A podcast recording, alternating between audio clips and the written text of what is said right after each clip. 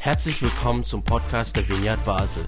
Mit einer Online-Spende auf unserer Website kannst du unsere Arbeit und Vision finanziell unterstützen. Vielen Dank fürs Mittagen und viel Spaß beim Zuhören. Hey, ich habe mich so gefreut auf den Gottesdienst heute nach sechs Wochen Abstinenz. Und äh, die haben hier, also noch vor einer Woche sah das hier ganz anders aus. Das Gerüst war gestellt. Aber ist schön geworden, nicht? Also der rote Balkon und das Schwarz hier, und ja, super. Also ich hatte richtig Entzugserscheinungen und ich hoffe, es geht euch auch so. Und jetzt ist ja, die Ferien sind für viele vorbei. Endlich Ferien vorbei. Freut ihr euch auch wieder auf den Alltag? Also so geht es ja oft den, den Eltern, den Müttern, die haben ja während den Ferien größeren Stress als während der Schulzeit, wenn die Kinder alle zu Hause sind aber irgendwo waren ja viele von euch in den Ferien, einige sind noch. Ähm, Katrin und ich, wir waren in Ägypten in den Ferien. Wir waren zuerst in Alexandria, hier seht ihr ein, ein Bild, ähm, und danach am Roten Meer in Sharm el-Sheikh. Und wir waren noch nie vorher in Ägypten. Und entsprechend waren wir schon ein bisschen gespannt, was uns wohl erwartet. Wir haben extra gelesen, so mit Reiseführer für Touristen, was ist denn wichtig in Ägypten, was ist wichtig, wie sollte man sich kleiden, was sollte man vermeiden, was sind so die Fettnäpfchen, die wir nicht reintreten wollten. Wir haben uns vorbereitet auf das Wetter, auf die Hitze, auf die typischen Touristenfallen wie die Taxipreise, die während der Fahrt sich verändern. Wie wird das Hotel sein? Wie wird das Essen sein? Wie vertragen wir das? Werden wir uns wohlfühlen? Ist das wirklich so, wie wir uns das vorgestellt haben? Gibt es eine erhöhte Terrorgefahr, haben wir uns gefragt. Ja, da geht einem alles so durch den Kopf, aber letztlich sind wir gegangen, so in einer Mischung aus Vorfreude, aber auch ein bisschen Anspannung. Vielleicht geht es ja einigen von euch jetzt ähnlich, auch heute. Vielleicht beginnt morgen ein neuer Lebensabschnitt mit Schule, mit Kindergarten oder eine neue Arbeitsstelle oder irgendetwas Neues kommt auf dich zu und du weißt noch gar nicht so genau, wie das werden wird. Und vielleicht geht es dir auch so, dass du dich fragst, vielleicht habe ich einen neuen Arbeitgeber oder eine neue Arbeitsstelle vielleicht eine neue Klasse und du fragst dir, wird das gut gehen? Was wird auf mich zukommen? Was sind die Fettnäpfchen? Kenne ich wohl jemanden, den ich begegne? Wie werden die Kollegen sein? Wie wird das Essen sein? Werde ich mich wohlfühlen? Was wird mich erwarten? Und vielleicht sitzt du auch heute hier mit einer Art Mischung aus Vorfreude und gleichzeitig etwas Anspannung. Wie wird das wohl? Vielleicht geht es uns ja auch als Gemeinde ein bisschen ähnlich. Nach sechs Wochen Royal-Pause und sechs Wochen Ferienprogramm auf der Kraftwerkinsel können wir uns auch fragen, was kommt jetzt nach den Sommerferien auf uns zu? Wer wird da sein? Wer kommt noch?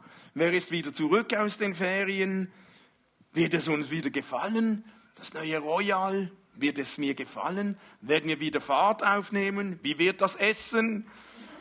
Wie wird der Hackbraten? Oder, nein, den gibt es nicht heute. Aber ich glaube, vielen geht so jetzt, wir starten so in eine Art wie ein neues Kapitel. Und vielleicht sind wir alle in irgendeiner Mischung hier zwischen Vorfreude und Anspannung. Was kommt auf uns zu? Und oft so nach neuen Abschnitten, da, da ist man in einer gewissen Herausforderung, sich auf Neues einzulassen weil man nicht alle Details schon kennt. Zurück zu unseren Ägyptenferien. Letztlich können wir sagen, es war super. Wir haben es total genossen. Es war alles halb so schlimm wie, wie irgendwie gedacht, aber doppelt so cool. Und das hatte so viel damit zu tun, dass wir in Alexandria einen Freund von mir besucht haben. Und wenn man in ein fremdes Land reist und jemand ist dort, den man schon kennt, der dort alles kennt und weiß, dann ist das so entspannend. Weil dieser Freund, der hat uns abgeholt am Flughafen, der hat uns das Hotel gebucht, der hat uns alles gezeigt, hat uns in jedes Restaurant mitgeschleppt, hat uns mitgenommen, begleitet, verwöhnt. Das war richtig super. Es war so gut zu wissen, wir sind nicht alleine. Aber das wussten wir ja nicht im Voraus genau, also schon, dass wir ihn besuchen, aber nicht, was er alles organisiert hatte. Aber letztlich war das so gut. Jetzt machen wir einen Sprung in die Bibel zu einer Familie, denen es auch ähnlich ging, so mit einer Mischung aus Vorfreude und Herausforderung. Da lesen wir von einer Familie, die war gerade kurz vor einem großen Umbruch in ihrem Leben, als Familie. Sie wollten nämlich umziehen. Ein Umzug ist eine ziemlich große Sache. Man weiß so, in den Stressmomenten des Lebens ist einer der großen Stressmomente des Lebens. Till und Chrissy können ein Buch davon schreiben, was es alles braucht, schon nur bis man weiß, wohin ziehen wir. Das ist immer noch offen, aber einen Umzug vorbereiten, was das alles mit sich bringt. Unsere Familie, die wir anschauen, die hatte eine besondere Herausforderung. Die wollten umziehen und der Vater war schon 75 Jahre alt. Nun, wenn man älter wird, wird Umzug nicht entspannter. Aber trotzdem haben sie gesagt, wir machen das. Wir ziehen an einen neuen Ort. Hey, das heißt ein neues Zuhause, neue Freunde, eine neue Umgebung, eine neue Arbeitsstelle, neue Herausforderungen, Hoffnungen, Ängste. Auch die wussten nicht, wie wird das Essen dort und wie wird das alles sein. Emotional ein groß, eine große Herausforderung. Nun lesen wir von dieser Familie in Genesis 12. Ihr könnt das mitlesen an der Leinwand. Es geht um die Familie Abraham. Da sagte Gott zu Abraham, Verlass deine Heimat, deine Sippe und die Familie deines Vaters und zieh in das Land, das ich dir zeigen werde. Ich will dich segnen und dich zum Stammvater eines mächtigen Volkes machen. Dein Name soll in aller Welt berühmt sein. Dein Segen soll, ein Segen sollst du sein. Alle, die dir und deinen Nachkommen Gutes wünschen, haben auch von mir Gutes zu erwarten. Aber wenn jemand euch Böses wünscht, bringe ich Unglück über ihn. Alle Völker der Erde werden Glück und Segen erlangen, wenn sie dir und deinen Nachkommen wohlgesonnen sind. Hm. Also die Familie Abraham, damals Abraham, die lebten in Haran. Haran ist in Syrien, das seht ihr auf der nächsten Folie. Das ist dort ganz oben in Haran. Dort lebten die. Ursprünglich kam die Familie aus Ur, Chaldea. Das ist hier das ist ähm, ungefähr in der Nähe von, von Kuwait am Persischen Golf. Und der Vater von Abraham, Terach, der hatte bereits den Umzug von Irak bis nach Syrien veranlasst. Also die wussten schon, wie, man, wie das geht, wenn man umzieht. Und nun soll, wollten sie wieder ausziehen von Haran runter bis nach Kanaan. Bis nach Kanaan. Ja, hm. Das war kein Umzug von Allschwil nach Binningen. Da gab es noch keine so Umzugsunternehmen, die man mieten konnte, sondern das war eine Reise durch ganz Syrien, Libanon und Israel bis fast zur Sinai-Halbinsel. Also nicht gerade um die Ecke. Und dann normalerweise damals, wenn ein, eine Sippe umzog, dann zogen sie als ganze Sippe um. Also die nahmen dann alles mit und alle Generationen, das war eine richtige kleine Volkswanderung mit Tieren und Hunden und Katzen und alles Möglichen. Und diesmal sagt Gott, geh, und nicht wie üblich, nimm nicht deine Sippe mit, sondern geh allein. Lass, verlass deine Familie, deine Sippe, nimm nur deine engste Familie mit und lass deine Sippe zurück. Mehr oder weniger wird also Abraham mit seiner engsten Familie auf sich allein gestellt sein. Er und Gott. Ja, von Syrien nach Kanaan, durch ganz Syrien, Israel, eine kleine Wanderung. Herausfordernd. Also in gewisser Hinsicht, denke ich, ging es Abraham wie uns vor den Ägyptenferien. Oder wie dir vor einem neuen Schuljahr. Oder wie uns im Royal nach der Sommerpause. Was kommt da wohl auf uns zu? Wie wird das werden? Wird Gott Wort halten? Wird er wirklich mitkommen? Wird es uns gut gehen? Wird das klappen? Schaffen wir das überhaupt? Und ich denke, Abraham war auch so voller Vorfreude, weil Gott, ja, und wahrscheinlich trotzdem voller Ängste und Spannungen. Aber er ging. Er ging mit seiner Familie. Sie machten sich auf den Weg und gingen, weil er Gott gehört hatte.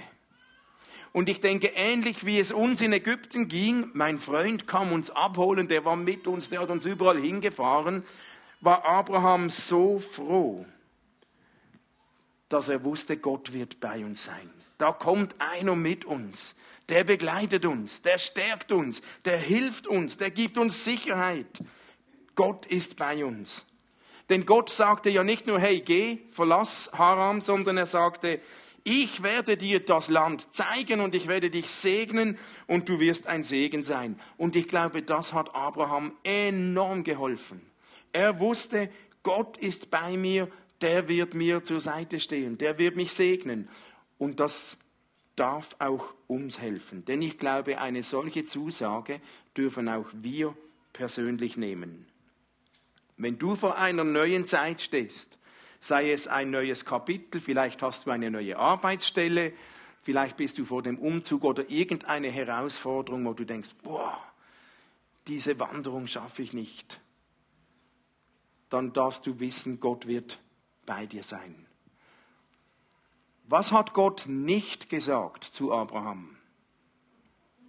Er hat nicht gesagt, Abraham, du wirst easy und lockerflockig keine Probleme haben, du wirst also durchflutschen direkt runter nach Kanaan. Er hat ihm auch nicht gesagt, du wirst nur Freude und Schlaraffenland erleben und das Neue in der Hängematte genießen. Er hat ihm auch nicht gesagt, das wird dich nichts kosten. Er hat Abraham nicht gesagt, dir wird alles gelingen. Er hat Abraham nicht gesagt, von jetzt an wird dir nur noch alles gut gehen. Im Gegenteil, wir wissen ja, wenn wir die Geschichte von Abraham weiterlesen, dass seine Familiengeschichte alles andere als frei von Sorgen und von Problemen war, trotz den Segensverheißungen von Gott. In seiner Familie, die nachher beschrieben wird in der Bibel, lesen wir von Betrug, von Verrat, von Mord, von Beziehungsbrüchen, trotz den Segensverheißungen. Also Gott hat nicht gesagt, geh, ich werde bei dir sein, dich segnen und dir wird nichts mehr passieren. Nein. Aber was hat Gott gesagt? Wir lesen sieben konkrete Segnungen, die Gott Abraham gegeben hat. Ich will dich zum Vater eines großen Volkes machen. Du wirst schon zu Lebzeiten gesegnet werden. Er hat gesagt, Abrahams Name wird berühmt werden. Er wird ein Segen sein für andere. Wer ihn segnet, wird auch gesegnet. Wer ihn flucht, wird auch verflucht. Und sein Segen reicht bis ans Ende der Welt. Also ich meine, hey, das ist keine schlechte Verheißung. Also ein großes Volk sein, berühmt sein. Wer etwas gegen mich hat, hat Gott gegen sich. Nicht schlecht. Aber zunächst einmal waren das Verheißungen, die Abraham galten. Aber Gott verspricht auch uns seinen Segen. Und der, der umfasst viel mehr als viele Kinder, als einen guten Ruf oder ein großes Volk zu sein. Wenn Gott sagt, ich segne dich, dann heißt das für uns, wir haben vorher auch für Segen gebetet, Segnen heißt ja Eulogeo im Griechischen Gutes zusprechen. Dann heißt das, Gott spricht ganz viele positive, gute Dinge uns zu. Wenn Gott sagt, ich segne dich, dann sagt Gott, ich werde dich schützen und bewahren. Dann sagt Gott, ich will mit dir sein und dich begleiten. Dann sagt Gott, ich werde dich stärken mit meiner Kraft. Dann sagt Gott, ich höre dich ich tröste dich, ich vergebe dir, ich schenke dir Frieden. Und die Liste könnte noch meterlang weiter fortgeführt werden. Was wir sehen, die Verheißung von Gottes Segen heißt, Gott meint es gut mit dir. Gott denkt gut über dich. Gott ist interessiert daran, wie es dir geht. Ob du ein neues Kapitel aufschlägst oder ob du in Herausforderungen steckst. Und die größten Segenszusagen Gottes sind doch, dass Gott sagt, ich liebe dich. Ich bin bei dir. Du bist nie allein. Ich helfe dir in jeder Situation. Ich schaue, dass du weiterkommst. Ich entwickle dich. Das hat Abraham geholfen und das soll auch uns helfen. Das soll uns helfen, ob wir jetzt wieder herausgefordert sind, dieses Royal wieder zu beleben. Das soll uns helfen in einer neuen Arbeitsstelle, in einer neuen Schulklasse, in einer neuen Wohnumgebung, wo wir sind. Es soll uns helfen, dass Gott sagt, ich bin bei dir. Du wirst nicht allein sein. Keine Sekunde, weil Gott dich hält, weil Gott dich liebt, weil Gott dir nahe sein will, weil Gott über dir wacht. Ich kann, je stärker ich das verinnerliche, desto mehr kann ich von mir sagen, ich bin sowas von gesegnet. Nicht, weil alles gut immer, immer gut läuft in meinem Leben, aber ich weiß mich gesegnet, weil ich gehalten bin. Das war die Grundlage von Abraham. Gott hat gesagt, du bist nicht allein, ich werde dich segnen. Das war die Grundlage von Jesus, weil er wusste, dass bei seiner Taufe die Stimme kam, wo Gott ihm sagte, das ist mein geliebter Sohn. Das war die Grundlage für Jesus. Und das darf unsere Grundlage sein, dass Jesus dir sagt, egal was nächste Woche auf dich zukommt, ob du gesundheitlich herausgefordert bist oder wie auch immer, da ist einer, der sagt, du bist mein geliebter Sohn, du bist meine geliebte Tochter, ich bin bei dir und wir dürfen vertrauen, dass Gott uns zur Seite steht. In Momenten, in denen Neues vor mir steht, hilft mir allein die Hoffnung, ja, es kommt schon gut, hilft mir nicht immer so sehr. Was mir aber immer hilft, ist das Wissen, da ist jemand bei mir, der mich hält. Ich bin nicht alleine in den Herausforderungen, in allen Momenten. Und ich möchte euch diesen Vers mitgeben. Nehmt den mit aus dieser Predigt. Den seht ihr gleich an der Wand. Jesaja 41, Vers 10. Fürchte dich nicht, denn ich bin mit dir. Hab keine Angst, denn ich bin dein Gott. Ich stärke dich, ja, ich helfe dir, ja, ich halte dich mit der rechten Hand meiner Gerechtigkeit. Ich hatte stark den Eindruck, hey, diesen Vers, den soll ich euch mitgeben. Und ich habe extra solche Postkarten gedruckt und die könnt ihr gerne mitnehmen. Könnt ihr mal verteilen, durchgehen. Nehmt doch die mit. Ich schenke euch die. Lernt diesen Vers auswendig. Hängt die Karte irgendwo hin, wo ihr sie immer wieder seht. An den Spiegel oder wo auch immer, neben dem Teller, neben der Kaffeetasse.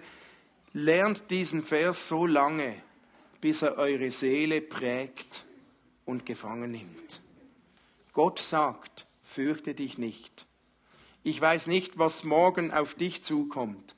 Ich weiß nicht, ob du gerade arbeitsmäßig was Neues hast oder gesundheitliche Herausforderungen. Von einigen weiß ich, das sind gerade einige konkrete gesundheitliche, hu, happige Momente, die vor uns stehen. Vielleicht bist du finanziell herausgefordert. Aber ich glaube, Gott sagt dir heute, fürchte dich nicht. Ich bin bei dir. Hab keine Angst, egal was kommt. Denn ich bin dein Gott. Ich stärke dich. Ich halte dich mit der rechten Hand meiner Gerechtigkeit. Wenn ihr alles vergesst und diesen Vers behaltet, das soll die nächsten Wochen prägen. Gott sagt, ich halte dich mit der rechten Hand. Das darfst du persönlich nehmen. Und Jesus setzt noch einen drauf in Johannes 10, indem er sagt, niemand wird sie aus meiner Hand reißen. Niemand. Und mit sie meint Jesus, er spricht da im Gleichnis von den Schafen, die Schafen, Schafe hören meine Stimme und er sagt, wie die Schafe, um die er sich kümmert, niemand wird sie aus meiner Hand reißen und er meint dich und mich. Glaubst du das? Niemand, niemand wird dich aus Gottes Hand wegreißen können. Niemand. Weder der Teufel noch irgendwelche Herausforderungen, noch irgendwelche Zweifel, kein Unglaube, keine Sünde, nicht einmal du selbst kannst dich aus Gottes Hand reißen, weil niemand ist niemand. Okay? Einige kennen den römischen Handschlag. Ähm, Joel, komm mal. Die Römer, die haben sich nicht so die Hand gegeben. Und uns geht's ja so, uns geht's ja so, wir denken oft, ja, du kannst schön reden, Michel, aber ja, jetzt habe ich gerade eine Sünde begangen und uns wurde so eingetrichtert, Sünde trennt ja von Gott, oder? Oh, ich habe eine Sünde begangen. Blups. Oh, ich habe gezweifelt. Oh, mir geht's gerade nicht mehr so gut. Ähm, ich bin gerade nicht mehr so stark, ich mag nicht, ich habe gar keine Lust an Gott. Oder? So schnell geht's uns. Was haben wir gelesen? Niemand wird sie aus meiner Hand reißen. Die Römer gaben sich so die Hand. So. Und jetzt kann es ja sehr wohl sein, dass ich mal keine Kraft mehr habe zu halten. Es kann sehr wohl sein, dass ich eine Sünde begehe, dass ich nicht mehr mich festhalten mag. Aber lass mal los. Das kann lange sein, dass ich nicht mehr halte, aber Gott hält. Gott sei niemand wird sie aus meiner Hand reißen. Und jetzt, hey, macht das mal immer zu zweit. Gebt euch mal so die Hand und dann lässt einer los. Und ihr sollt erleben, es kann passieren, dass ich nicht mehr halte, aber trotzdem bin ich gehalten. Und manchmal hilft das, wenn wir das körperlich erleben und spüren selbst wenn ich nicht mehr halte, ich bin gehalten. Gott lässt mich nicht los. Gott lässt auch dich nicht los. Und wenn in der nächsten Woche der Moment kommt, wo du denkst, ja, ich weiß nicht, ich spüre nichts, ich fühle nichts, dann nimm diese Karte hervor und denk an den römischen Handschlag. Dann such dir jemanden, der, dem, dem gibst du so die Hand. Und sagst du, ich bin gehalten. Was mir Sicherheit gibt, ist nicht, dass ich immer so stark bin, dass ich nicht mehr, nie mehr loslassen mag. Aber ich weiß, ich bin von einem gehalten. Der ist so stark, der lässt niemals los. Und zu guter Letzt hat Gott dem Abraham gesagt, und du wirst ein Segen sein. Wir können uns entscheiden, wie wir die nächsten Wochen gestalten. Und es braucht einen Schritt nach langen Ferien wieder in die Gänge zu kommen. Eine Hilfe, um in die Gänge zu kommen, ist tatsächlich zu wissen, ich bin gehalten. Vertrauen, ich bin geliebt, ich bin nicht alleine. Und die andere Hilfe, die wir hier sehen, ist die Verheißung an Abraham, du wirst ein Segen sein. Gesegnet werden tut uns gut. Aber manchmal tut uns auch gut, ein Segen zu sein. Und ich kann euch sagen, wenn es uns gelingt, die kommende Woche nicht nur mit dem Gefühl zu verbringen, oh, wie werde ich gesegnet, wo tut's mir irgendwo gut, wo tut mir jemand gut, sondern wenn wir die Perspektive wechseln und an die Woche gehen mit dem Gedanken, wo kann ich jemandem ein Segen sein, das wird unseren Alltag verändern. Das wird unser Fokus verändern. Das wird unsere Beziehungen zu anderen verändern. Ich will ein Segen sein. Am Morgen, wenn ich aufstehe, gehe ich meistens zuerst unter die Dusche. Und unter der Dusche, da bete ich jeweils kurz und ich bete so und sage, Gott, hilf mir zu erkennen, wo ich jemandem heute zum Segen werden kann weiß nicht, wen ich immer alles treffe, was ich alles erlebe, aber ich bete, ich will ein Segen sein. Und ich merke, Mit diesem Gebet lebe ich anders durch den Tag. Ich kann mich entscheiden zu leben, oh, ich brauche Segen. Und manchmal ist diese Zeit gut, aber es hilft mir auch zu beten, wie kann ich jemandem ein Segen sein? Wenn ich ins Büro komme, auf dem Weg zur Arbeit, im Tram, im Bus, im Auto, in der Schule, wenn ich einen Nachbarn treffe, wenn ich einkaufen gehe, wo auch immer, da sind überall Menschen und ich versuche mir immer wieder den Fokus zu halten, ich will Menschen zum Segen werden. Je mehr mir das gelingt, desto mehr verändert das mein eigenes Erleben und Bewusstsein eines Tages. Nimm doch das Bewusstsein mit. Wie kann ich Menschen zum Segen werden?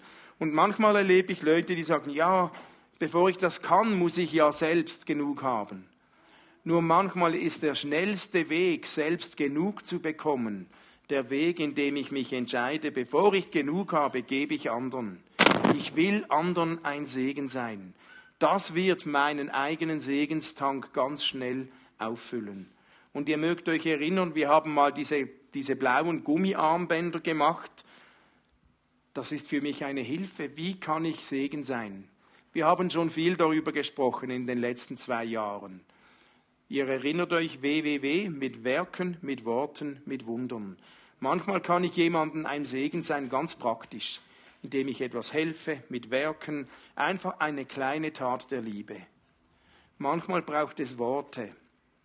Da reicht ein nettes Wort, ein herzliches Dankeschön, ein Schön bist du da oder was auch immer.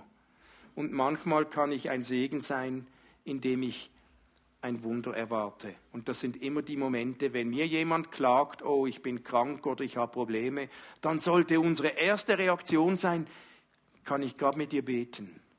Hey, wenn immer wir für jemanden beten, schreien wir innerlich zu Gott, Gott mach irgendetwas. Aber dann öffne ich das Fenster mit Wundern, jemandem zum Segen zu werden. Und je mehr wir für jemanden beten, desto öfters erleben wir das. Und wenn es nicht mal immer das Wunder ist, wofür wir praktisch beten, wenn immer wir für jemanden beten, geschieht etwas im wenigsten im inneren Menschen. Und ich möchte euch da Mut machen, probiert das. Probiert die Reaktion. Wenn euch irgendwas begegnet, kann ich für dich beten. Vielleicht sagen Leute, ja, aber nicht hier. Dann bete still. Wenn du für Menschen betest, wirst du selbst verändert und die Menschen dazu. Und mit diesem Fokus zu leben, ich möchte selbst ein Segen sein, hilft uns genauso in neue Situationen hineinzukommen, als wenn wir nur in Neues starten. Puh, hoffentlich geht's gut und ich werde gesegnet. Ne, lasst uns beide Fokusse mitnehmen in die nächste Woche. Fürchte dich nicht, denn ich bin mit dir. Hab keine Angst, denn ich bin dein Gott. Ich stärke dich, ich helfe dir, ich halte dich mit der rechten Hand meiner Gerechtigkeit. Du bist gemeint. Amen. Lasst uns beten. Jesus, ich danke dir für deine Zusage, dass du bei uns bist. Danke, dass wir gehalten sind von deiner Hand. Danke, dass wir gehalten sind, selbst wenn wir nicht festhalten mögen. Aber du lässt nicht los. Danke, dass ich gehalten bin. Heute, in der nächsten Woche. Und du siehst, was alles auf uns zukommt. Ich bitte dich für jeden, der hier ist, schreib uns das auf unsere Herzen, auf unsere Seelen. Brenn uns das in unser Gedächtnis. Wir sind gehalten von dir. Komm du mit uns, segne uns, fülle uns, segne uns mit dem Wissen, du bist bei uns. Und füll uns so stark auf, dass es eine ein Automatismus wird für uns, anderen Menschen zum Segen zu sein. Und ich bitte dich um viele Gelegenheiten in der nächsten Woche, um Menschen ein Segen zu sein. Lass uns erleben, wie wir die Welt verändern wenn wir ein Segen sind in deinem Namen. So führe uns, begleite uns, hilf uns, Füll uns. Und danke, dass du uns hältst. Ich segne euch für die neue Woche, für die neuen Herausforderungen, für die alten Herausforderungen, für die neuen Sorgen, für die alten Sorgen. Du darfst wissen, du bist gehalten. Fürchte dich nicht, ich bin bei dir. Danke, Jesus. Amen.